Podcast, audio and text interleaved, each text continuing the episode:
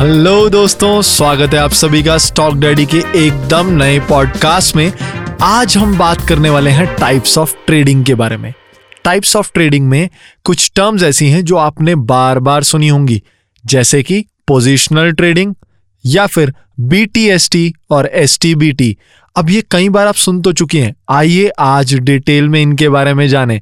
सो so, दोस्तों जब भी हम बात करते हैं पोजिशनल ट्रेडिंग की तो ये इंट्राडे से थोड़ा सा टाइम ड्यूरेशन में बढ़ जाती है।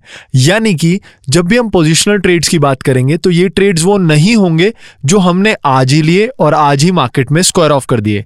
ऐसा होता है कई बार कि हमें लगता है आज हमारा टारगेट अचीव नहीं होने वाला है but according to our technical analysis ये टारगेट कल अचीव हो सकता है या आने वाले तीन चार दिनों में या एक हफ़्ते में। बट ये ड्यूरेशन बहुत लॉन्ग नहीं होगी बिकॉज़ वो इन्वेस्टिंग में चली जाएगी।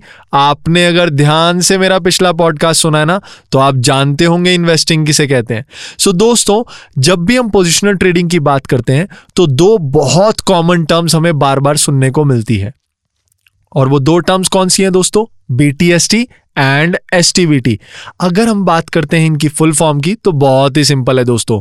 BT stand for buy today and S T stand for sell tomorrow so अगर मैं इसे कलेक्टिवली बोलूँगा तो B T S T is buy today and sell tomorrow यानी कि आपने आज एक स्टॉक बाय किया, क्योंकि आपको एनालिसिस करने के बाद ये फील हुआ कि इसका टारगेट नेक्स्ट डे अचीव होने वाला है, या अभी इसमें और बुलिश मोमेंटम बाकी है सो आपने उसे नेक्स्ट डे के लिए कैरी कर लिया। लेकिन दोस्तों, यहाँ पर मैं आपको ये बताना चाहूँगा कि बहुत सारे ऐसे सक्सेसफुल ट्रेडर्स हैं, जो अपने एक्सपीरियंस से ये चीज़ हमसे कई बार शेयर करते आए कि जब भी हम बी टी ट्रेड्स की बात करें या एस की जब भी हम ये ट्रेड्स लेते हैं तो नेक्स्ट डे मार्केट ओपन के बाद after two three minutes that is around nine seventeen हमें अपनी पोजीशन को स्क्वायर ऑफ़ कर लेना चाहिए। दोस्तों अब ये मत पूछना कि स्क्वायर ऑफ़ क्या होता है। वो मैं अपने पिछले पॉडकास्ट में बता चुका हूँ। ध्यान से जाकर आप वहाँ सुन सकते हैं।